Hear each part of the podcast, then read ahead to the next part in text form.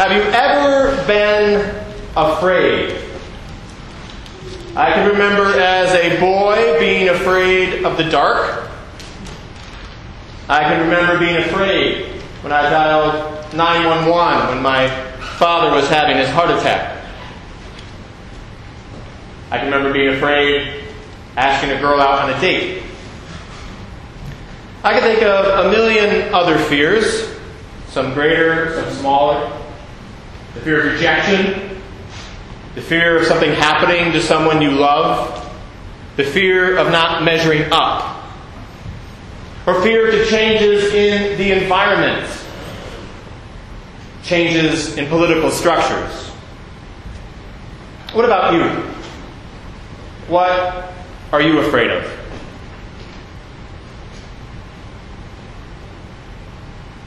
Fear was not absent from the first Christmas.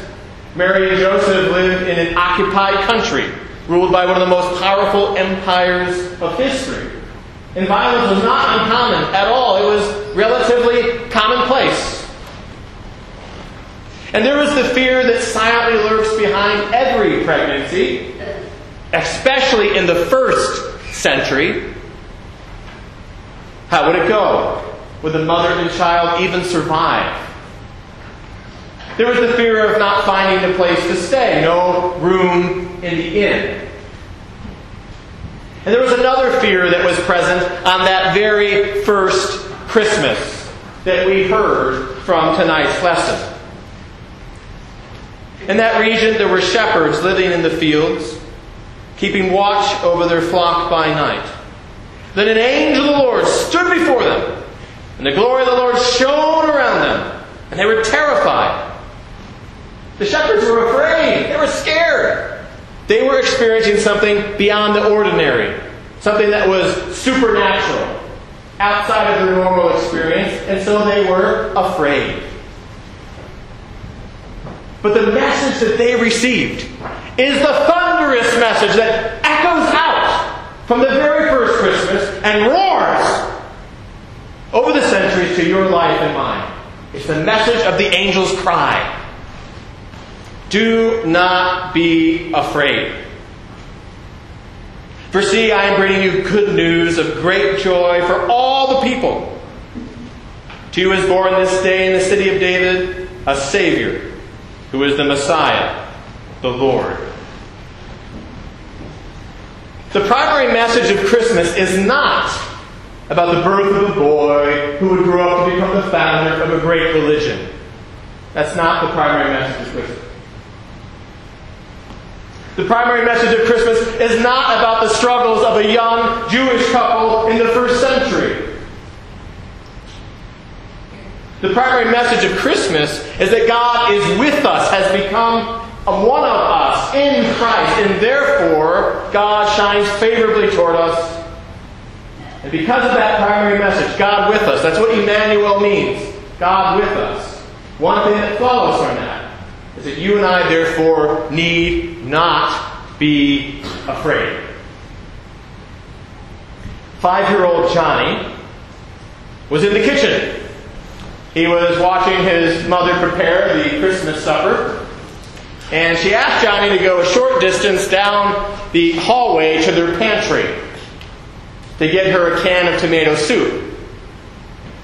Well, Johnny didn't like this idea. He said, I don't like going in there. It's dark and I get scared. And so she asked again, and he resisted. She asked again, he resisted. And finally, she put down what she was working on. She said, Johnny, it's going to be okay. Jesus will be there with you. He kind of looked at her like, eh, but he said, okay. So he goes down the hallway. He opens the pantry, which is this big, dark space. He starts to go forward, but then he gets scared. And before he runs away, he has an idea. He looks into the dark pantry. Jesus, if you're in there, could you hand me that can of tomato soup?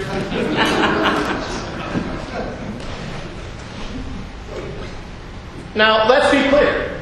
The primary message of Christmas is not some shallow message about positive thinking and that with God, everything in your life will be okay. It's not the primary message of Christmas.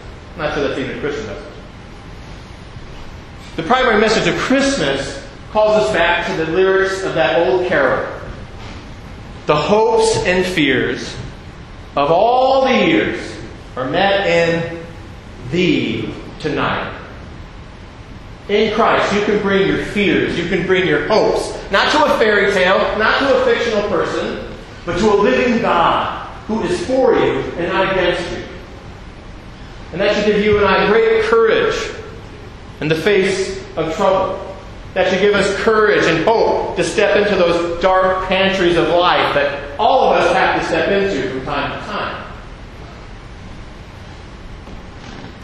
So the next time you're in a bad spot, the next time those hopes are seem to be washing away and fear seems to be flooding in, look to God. Ask God for strength. Ask God for hope. Ask God for guidance.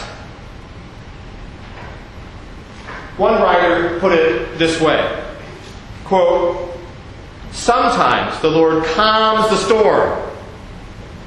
Sometimes he lets the storm rage and calms his child. End of quote. God has given us a child, you and me, to remind us that all of us, however young or old we are, are God's children. And sometimes God will indeed quiet the storm, the difficulty that you're facing. But sometimes that storm will keep raging. But God will quiet your heart. As God, like a young mother, quieted the baby Jesus, allowing him to sleep in heavenly peace. This is good news for your life. This is good reason to not be afraid. Now, Christmas means many things to us. There are the memories, and not all of them, for everybody, are pleasant. There are the times with family. Not all of them are memorable. And so if you can sit here tonight and say, hey, most of my Christmas memories are good, and most of the times with my family were pretty good, you have much to be thankful for. This is a painful time of year for many people because their experience has been exactly the opposite.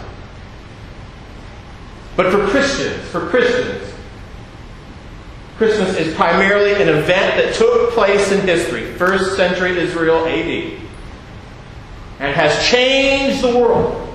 It continues to change the world, day by day, moment by moment. Christmas is the startling proclamation that not only is God real, but God is for us. God is interested in us, in you. And therefore, we need not be afraid. Therefore, when you have your hopes and your fears, you can bring them to God. You can step into that pantry knowing you are not alone.